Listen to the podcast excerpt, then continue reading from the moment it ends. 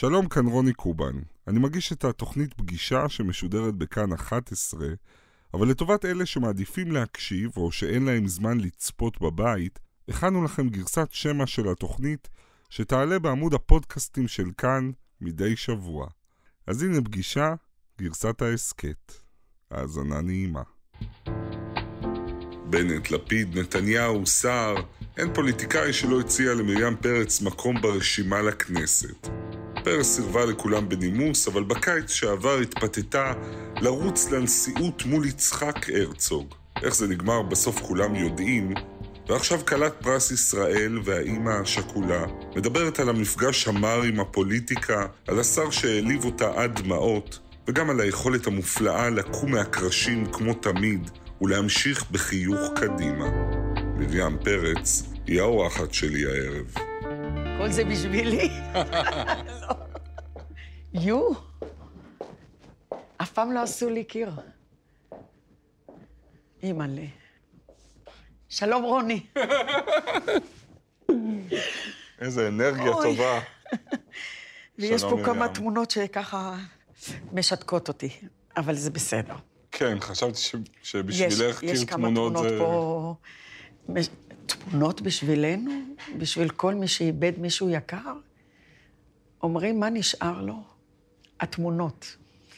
ואני תמיד חושבת, אם חס וחלילה תהיה שריפה בבית, מה הדבר הראשון שאני אוציא? את האלבומים. אבל הקיר הזה, החיים שלך זה אודיסאה שיש בהם גם הרבה הרבה חיות, כן, ודאי. ואנרגיה ושמחה. מה זה? אז... כן, אז תמונה, כל חתן וכל כלה ברוח ה-70's. נתחיל? מרגש, כן. עד כאן.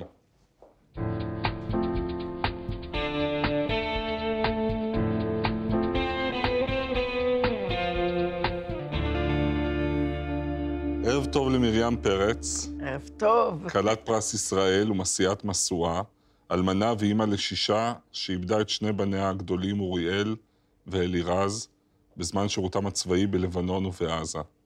אשת חינוך ומנהלת בית ספר לשעבר שמרצה על מנהיגות והקרבה בארץ ובעולם כולו, מי שהתמודדה בקיץ על נשיאות המדינה מול יצחק בוז'י הרצוג. אנחנו שמחים מאוד לארח אותך פה. אז קודם כל, אני חייב לשאול, איך התפתית להיכנס למרוץ הזה? אה, בכל ההרצאות שלי והמפגשים בארץ ובעולם, כל השנים שמעתי שאומרים לי, את צריכה להיות הנשיאה. ושמתי את זה בצד, לא התייחסתי. לפני שבע שנים התחילו להגיע אליי אנשים בארץ מכובדים, כולל חברי כנסת, כולל אנשים זהו. שמבינים. מה זה, מצעד של חברי כנסת הגיע אליי. בשנים האחרונות, לפני מערכות בחירות, והיו, תודה לאל, המון כאלה. ברוך השם. וישבו עלייך על הספה בבית ואמרו, בואי לרשימה שלנו. לא רק שבואי לרשימה, בואי נתנו לי גם תפקיד. שרה. נתנו לי שרה. איזה שרה? חינוך, תפוצות, שלא יודעת אנגלית, אה, אבל לא משנה. הבטיחו לך מראש. הבטיחו. מי ישב על הספה? הרבה. בנט? היה אצלי. ביבי? דיבר איתי בטלפון. גדעון סער? היה אצלי. יאיר לפיד? היה אצלי. כולם באו לבית, איפה שאני הייתי ליד העץ, כן, לימונים. כן, כן, כן, כן, כן. ומה אמרת להם? הגשתי עוגיות, שתינו קפה, שמעתי, הודיתי להם על כך שבכלל הם חושבים שאני ראויה. ולכן היה לי פער בתרגום השפה בין השפה שהייתה אצלי בבית, שזאת שפה של כבוד גדול ומכילה ורואה אותי ראויה, לבין האכזריות של לשם- הפוליטיקה. אני לא יודעת אם זה אכזריות, אבל זה, זה, זאת זה שפה אחר. אחרת. כשהם רוצים אותך, הם הרבה יותר נחמדים, בואי נגיד את זה ככה. תראי, אני יודע שאת אלופה בלהסתיר את המחשבות השליליות או לגרש אותן. בואי, נת... אבל נדבר קצת דוגרי. טוב, נתעכב על מה שהיה שם במרוץ, כי זה מרתק. את נכנסת באיחור רק שבועיים לפני הבחירות, ממש.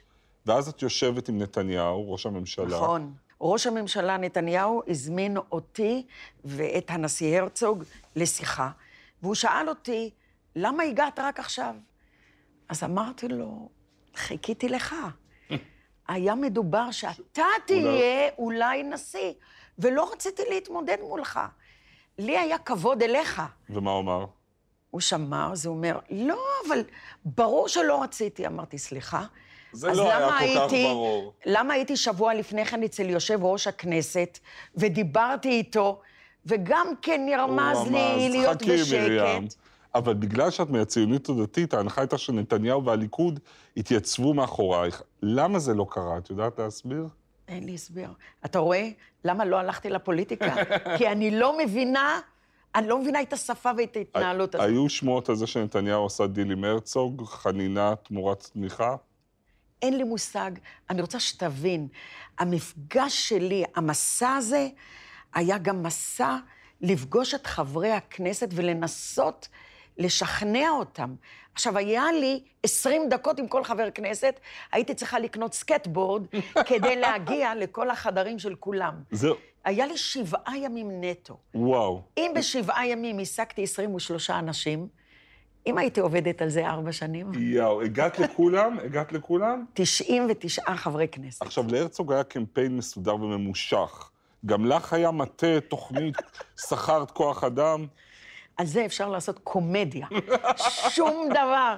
היה לי בבית שלי, בשולחן, נו. הבת שלי לקחה חופשה, היא זאת שהייתה מתקשרת, מתחננת למפגשים עם חברי כנסת, וזה זה קצת, זה, זה הרגעים הקשים. לבקש, תכירו אותי, אני מתחננת. לא, לא עם כל חברי הכנסת לא היה כולם קל אמרו להיפגש. כן מיד, אוקיי. לא. אה, הם מעבירים אותי לעוזר, והעוזר צריך לתאם. עכשיו, 120 חבר, חברי כנסת בשבועיים, תקשיב, אנשים טובים, פגשתי אנשים טובים. אבל היו גם פגישות פחות נעימות. הייתה לי פגישה אחת קשה מאוד. אני רוצה שתבין, היה חבר כנסת שהוא היום שר, שהפעלתי את כל הגורמים כדי להיפגש איתו, כי הוא היה אדם מאוד מאוד משמעותי. ואני עושה הכל כדי להגיע אליו, ולא מצליחה, ויום אחד מודיעים, אפשרי בין השעה שבע לשבע ועשרים, ואני מזיזה את כל חברי הכנסת, העיקר להיות איתו. מגיעה לשם לחדר, יוצאת המזכירה ואומרת, אני מתנצלת, זה ייקח עוד כמה זמן, ואני יושבת בחוץ מחכה, וכשאני נכנסת, היא אומרת, אי אפשר, הוא עסוק, בוא נבטל את זה, נדחה. ואני מיד מחליפה לחבר כנסת ורצה לחבר הכנסת שיקלי, שהייתי צריכה להיפגש איתו. ואני מתיישבת אצל חבר הכנסת שיקלי, מקבלת טלפון. הוא יכול לקבל אותך. עכשיו תבין, אני לא בת עשרים. נכון. ואני רצה בחדרי, שם בכל הפרוזדורים, מקצה לקצה, ומגיעה אליו. ורוצה להציג את עצמי. יש אפשרות שאדם יציג את עצמו. אני אספר לך. אני מתחילה לדבר, טלפונים. זה בדיוק היה הקמת הממשלה החדשה. ואני שותקת, ואני סופגת עלבון, אני מרגישה את העלבון. תקשיב לי, אתה איש ציבור, אני אזרחית, תקשיב. והוא אומר, סליחה. עונה, סוגר, ואני ממשיכה. וכל המחשבה נקטעת, ואני לא מצליחה לאסוף את עצמי. ועד שאני מצליחה, הוא מקבל שיחה. וואו. ולידי הוא מנהל את המשא ומתן הקואליציוני. אני קודם כל לא רוצה לשמוע את זה. לא רוצה. יש דברים שאני לא רוצה לשמוע. מה הם, מה אנחנו, על מה נחתום, על מה זה. בערך 13 דקות אני יושבת כך, מול חבר כנסת, ואז אני אומרת, אה, אני באתי לפה כדי להציג את עצמי, והוא אמר לי, אבל אני יודע עלייך. אמרתי, אוקיי, אם אתה יודע, אתה בוחר בי? אז הוא אומר, יש לך בעיה. את לא נפגשת עם אומות העולם, שוב האנגלית. כן. ואמרתי לו, אם היית יודע עליי, היית יודע שנפגשתי גם עם הנשיא אובמה, וכן דיברתי איתו, אנגלית מרוקאית.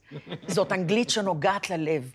נפגשתי עם כל הקהילות היהודיות בעולם, מצ'ילה וארגנטינה וכלה באוסטרליה. נפגשתי עם קהלים, עם פנס. עליתי על במות של IAC בארצות הברית. אבל אני רואה שאתה לא, אין לך אפשרות להקשיב לי. תודה רבה, וקמתי ויצאתי. אני שמעתי שהזלת דמעות בפגישה הזאת. בכיתי, לא הזלתי דמעות. בכיתי. בכית מולו? בכיתי מולו, וואו. ואני רוצה לומר לך שכשעכשיו אתה אומר לי, הייתה שם או הדוברת או העוזרת. ציפיתי שהיא תביא כוס מים. אתה יודע, תחבק אותי, תגיד, תאמר סליחה. לא היה. מרים, ואחרי כל זה, כל המאמץ האדיר והכל כך חינני הזה, כי את אדם סופר חינני, קיבלת 26 קולות. בשבעה ימים, אני מבקשת, בשבעה ימים. ולא צבעת לב? שום דבר. אז היום בפרספקטיבה את לא מצטערת על ההרפתקה הזאת. לא, אני חושבת שמה שהרווחתי הוא גדול יותר. שמה כי- זה? אני יוצאת החוצה, כל בן אדם שאני רוצה סלפי, קוראים לי הנשיאה, ואני אומרת, לא, לא, לא, לא. יש לנו נשיא נהדר. אני אוהבת אותו מאוד. אבל בסאבטקסט של כל מה שאנחנו מדברים, את חושבת שאת יכולת להיות נשיאה יותר טובה ממנו. אני לא חושבת שאני יכולתי להיות יותר טובה ממנו, כן. אני חושבת שאני יכולתי להיות נשיאה טובה.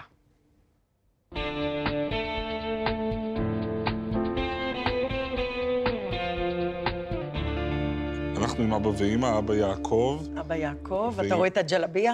כן. ואימא איתו. איתו. וזה מתחיל במרוקו. נכון. איך הם נפגשו? קודם כל, הם אה, נולדו בערי האטלס. זה לא כל המרוקאים היום עבדו אצל המלך. ההורים שלי לא עבדו אצל המלך. הם הגיעו לקזבלנקה, הייתה רק בעיה. אבא ידע לעבוד רק בעץ, לא מצא עבודה, ולכן אימא עבדה. אנחנו היינו בית מרוקאי שהאימא מפרנסת. והחיים היו צנועים, שלא לומר דלים. מאוד חדרון אחד במלח במרוקו. היינו ארבעה ילדים, אבא ואימא וסבא מכלוף, וליד החדרון הזה, חדרון קטן, והיה לנו שם פחמים שבהם אבא בישל לנו ארוחות, וזהו. דלות, לא היה שולחן, לעולם לא ראיתי שולחן בילדות. ואת עובדת מגיל מאוד צעיר, מאיזה... מכיתה ג' אצל המורה שלי בניקיון. היא הזמינה אותי אליה הביתה, ולא ידעתי שהיא רצתה שאני אנקה את הבית שלה. וואו. וכשניקיתי את הבית, למה אתה אומר וואו? כי חשבת שהיא לוקחת אותך לבית שלה אז כדי מה? אולי אבל להחמיא לך. ניקיתי את הבית, וניקיתי פיל, ופעם ראשונה בחיים ראיתי פיל. וניקיתי ספרייה, ופעם ראשונה בחיים ראיתי ספרייה. פעם ראשונה ראית ספרים. פעם ראשונה אני. חושב עלייך, תכף נראה את הנאום שלך בפרס ישראל. אדם כל כך מילולי, עם כישרון אדיר, פנומנלי לסיפור. בטח ידעת שזה מושך אותך מגיל צעיר, אחרי שראית ספרים. זה לא תסכל שיש צמא לידע, להשכלה, ואת מכוננת, אבל אין ממי לקבל, הכל דל, אין מודל. שום תסכול. אוקיי. הם היו מודל של צניעות, של אהבה, של נתינה, של חיבוק. כשאת בת עשר אתם עולים לארץ, את גומרת יסודי ותיכון, מגיעה לאוניברסיטה, את הופכת למורה, ואז את פוגשת את אליעזר לימים בעלך. זה נכון שאליעזר זה הבחור הראשון שיצאת איתו לדייט? זה הבחור הראשון, וגם דייט מאוד קצר. ואני רוצה לומר לך שאני קראתי הספרים, הרומן הרומנטי, ותיארתי לעצמי את אביר חלומותיי. ואיפה בעלי? אליעזר הזמין אותי לפגישה ראשונה, תחנה מרכזית בבאר שבע. פיח, עשן, אוטובוסים.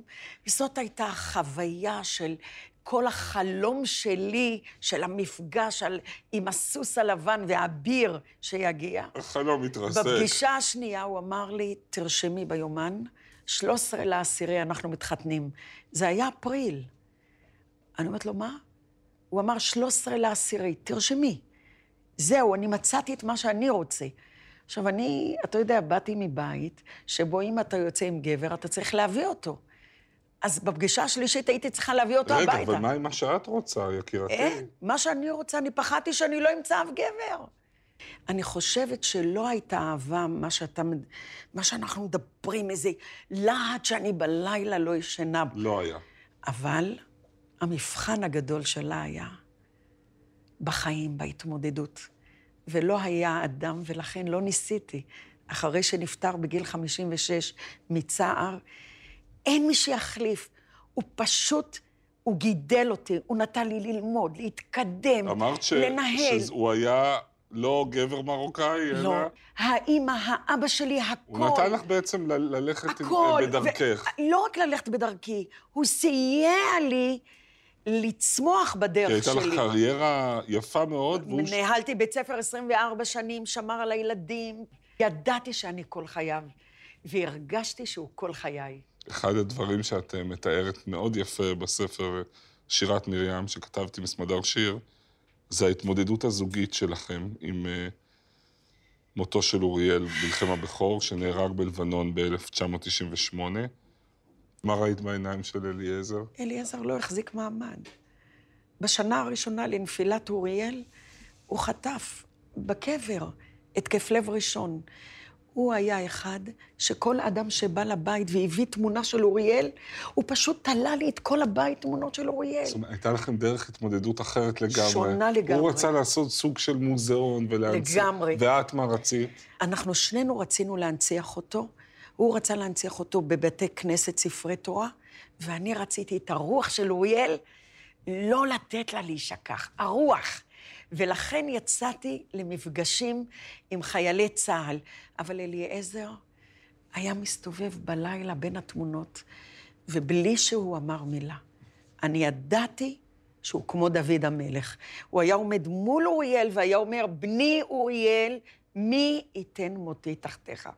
אתה מכיר גבר שיוצא ביום ראשון לתחנה המרכזית בירושלים, רואה את כל החיילים והוא מחפש את אוריאל, ואני אומרת לו, אוריאל איננו, איננו. אני חושב על זה ש... אבל בסופו של דבר, הוא לא יכל באמת לחיות עם זה. ואני שואל את עצמי אם זה אוניברסלי, עם, עם אימהות חזקות הרבה יותר מאבות. כן, כן. אני חושבת שה... אנחנו ישבנו על המשבר הזה של, של לידה, וכשאתה חווה צירי לידה קשים, ואימא ששומעת את הקול הזה שבא לעולם, לא רוצה שהקול הזה יימחק. מחזיקה אותו חזק. יש משהו בלידה שהוא עוד יותר נותן חיים. אבל לא רק זה, גם היכולת הנשית לשתף ברגש. אליעזר, הכל בפנים. גברים יותר נוטים להחזיק פנימה, פחות לשתף. והצער הזה מכלה את ה... הוא הלך לעולמו. אני צריכה להכיל שלושה, וזה קשה. זה קשה להכיל שלושה.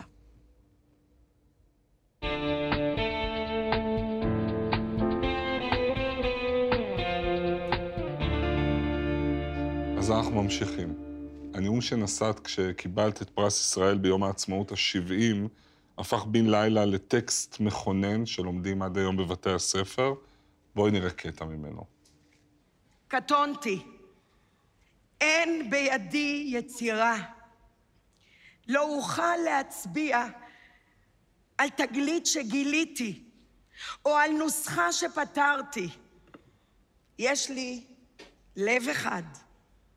שנשבר שלוש פעמים בהודעות שבר נוראיות, נפילת בני בכורי אוריאל בקרב בלבנון, פטירת אישי אליעזר משברון לב, ונפילת בני השני אלירז בקרב בעזה. עם הלב הזה יצאתי אל עמי, ובמילים פשוטות, בשפת הלב השבור, דיברתי על הארץ הזאת ומורשתה, על הבחירה בטוב, על השמחה, על הדבקות בחיים, על אחריות, על מעורבות חברתית. ומתוך הלב הזה, שפועמת בו אמונה בארץ הזאת ובעם הזה, מתוך תהומות הכאב, נבעו מעיינות של אהבה. מה, למה, למה דווקא הרגע הזה גורם לך לדמעות? כי אני חושבת שזאת פעם ראשונה שבכלל אני רואה את הנאום. לא... ו... וזה כל כך אמיתי. יש לב שנשבר שיש לו שפה מיוחדת, היא לא הייתה לפני כן. זאת שפה יותר מכילה, יותר אוהבת, יותר מבינה פרופורציות בחיים, יותר אומרת, הלו, בואו נהנה מהרגע. הילדים שלי היו רוצים לחיות עוד דקה. אני חיה. זאת שפה, העיניים מביטות אחרת. והלב מרגיש אחרת. ואת דיברת פה על אה, תאומות של כאב. לגמרי. זה שאוריאל ואלירז היו מורעלים על הצבא ועל גולני, זה החינוך שהם קיבלו מכם? אתם עודדתם אותם להיות חיילים קרביים? שום דבר, אני לא יודעת מה זה צה"ל. אני לא יודעת, אני לא גדלתי בארץ. אין לי דוד מ"פ, אין לי, אין לי מג"ד, אין לי... אני לא מבינה למה הילדים שלי בחרו שירות בסיירת גולני. יש שאלה שמנקרת בי, אני בטוח גם בלב הצופים. אחרי מות אוריאל ב-98, אני מניח שאת ואליעזר הייתם צריכים לחתום לאלירז כדי שימשיך בגולני. כן. לא היססתם? לא ביקשתם ממנו לוותר? בוודאי, התחננו לפניו. אמרת לו די. אמרתי שאני מספיק. ואבא לא נעמוד בשום אירוע שיקרה לך. את זה אמרתי לאלירז. ומה אלירז אמר? הוא אמר, אמא, חכי, תני לי שבוע. הוא נסע למכינה שלו, וכשאלירז חוזר אחרי שבוע, הוא אומר לי, ברכני, אמא. אני ממשיך. ואמרתי לו, אבל אלירז, מה יקרה? אז הוא אמר, ומה עם החיים שלי, אמא? מה עם החלומות שלי? אני אפסיק אותם? כל הלילה לא ישנו. הלכנו לצדיקים, הדלקנו נרות, תרמנו צדקה. כל הלילה אתה חותם על משכנתה. אתה חותם על כל מיני הלוואות, אתה לא חותם על חיי בנך. וכשהגענו שם, כשנתנו את העט, אליעזר העביר לי. וואו. תחתמי את ראשונה. ואני אמרתי לו, אה, כדי שאם יקרה משהו, אתה תגיד לי, את הראשונה. ואני חייבת לומר לך, אני חתמתי ראשונה. ואני זאת שעמדתי בדלת כשהודיעו על נפילת אלירז, כי אלוהים אהב יותר את אליעזר, הוא ידע שהוא לא יכול לעמוד בבשורה הזאת. אליעזר כבר לא היה בחיים. לא. ובערב פסח ההוא האחרון, אלירז כבר סמג"ד בגולני, הוא אבא לארבעה ילדים, וכשדופקים לך המודיעים על הדלת בפעם השנייה, לא יכולה. אני ראיתי, יש לי עריכי זכוכית, כשראיתי מדים הבנתי, נעלתי את הדלת, הגפתי את התריסים, אף אחד לא נכנס. עמדתי בצרחה רק ליד תמונה אחת של אליעזר, וצרחתי עליו, מה עשית? אני פה התמודדתי איתם.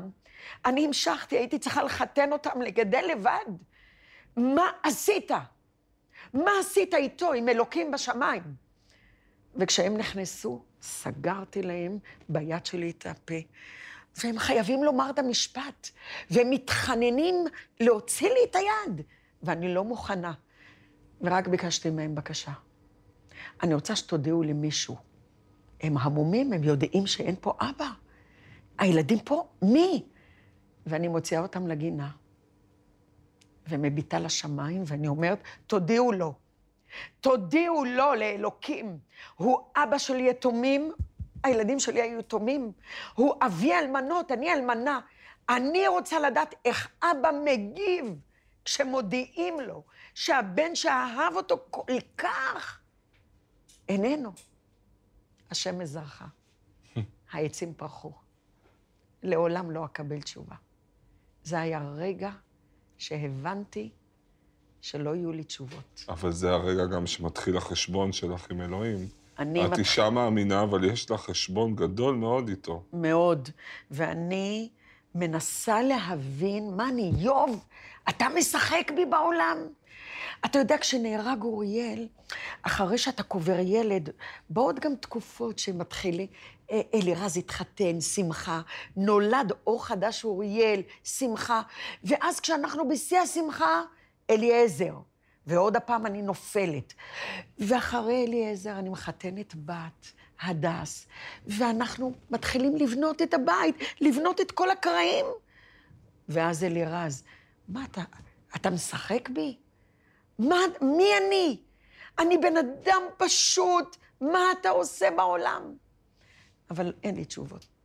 משהו מהזיכרון הפיזי נשאר אחרי כל כך הרבה שנים? המגע, הריח? לא, הוא הולך. אני לא יכולה לשמר אותו. זה כמו ריח של ילד מתרחקים, קטן. הם קשה. מתרחקים. תינוק שנולד, אתה כל הזמן מסניף אותו. יש ריח של ילד. יש ריח של ילד שבא משדה קרב.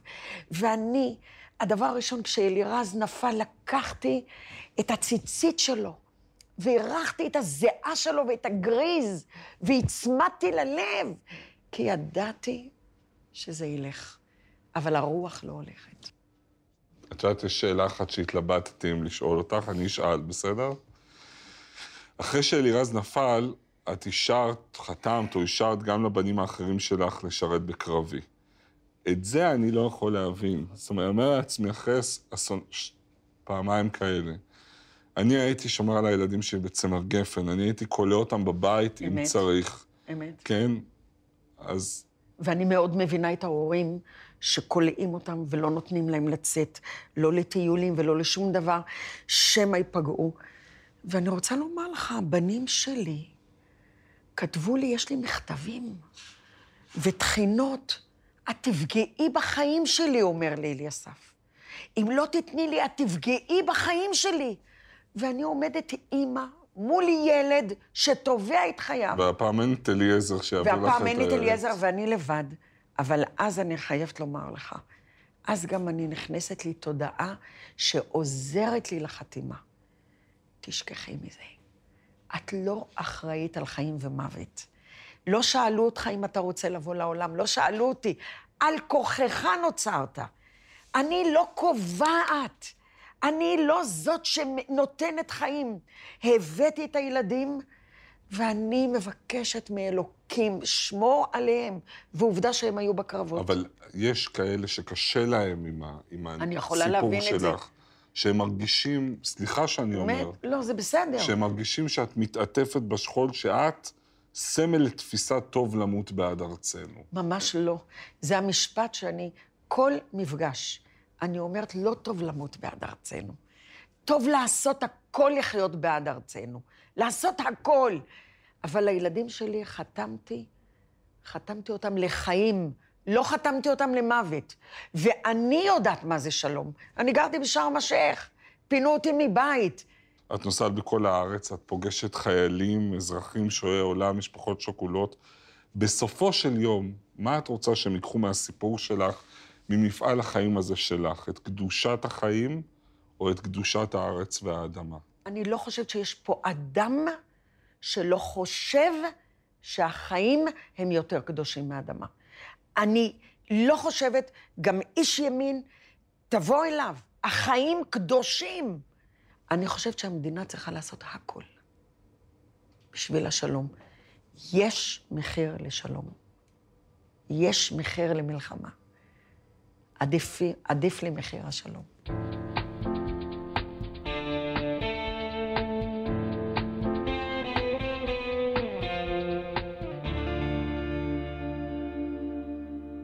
יקירתי, אנחנו לקראת סיום. מה כבר?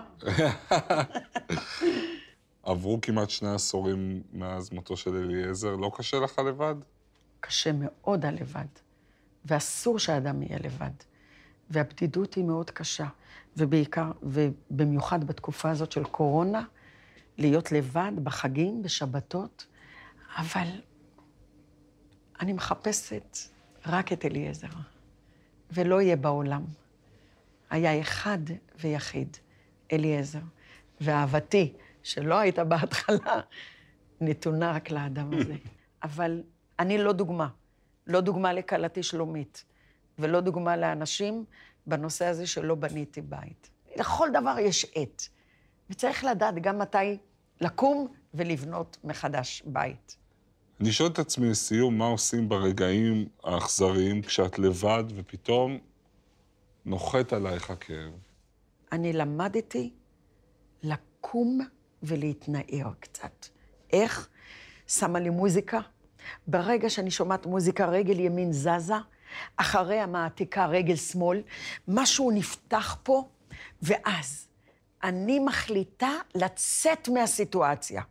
יוצאת מהכיסא הזה, החוצה, קונה גלידה אלף קלוריות, לא מעניין אותי, שום, כל הדיאטה של השבוע, נכון? מורחת לי לק, מסתפרת, צובעת שיער. יוצאת החוצה, מחייכת לעולם. כלל, תלמד את עצמך לחייך, זה יבוא. העולם יחייך אליך, וזה בידיים שלי. אנחנו יכולים להרבות טוב בעולם על ידי ש- שאנחנו, בדוגמה האישית שלנו, נעיר, נחייך, נדבר בטוב, אנחנו נשנה את האנשים. ועל כל זה נאמר אמן. אמן, כן יהי רצון. תודה רבה שבאת אלינו. תודה על הזכות. תודה רבה לך. תודה רבה. מרים. תודה.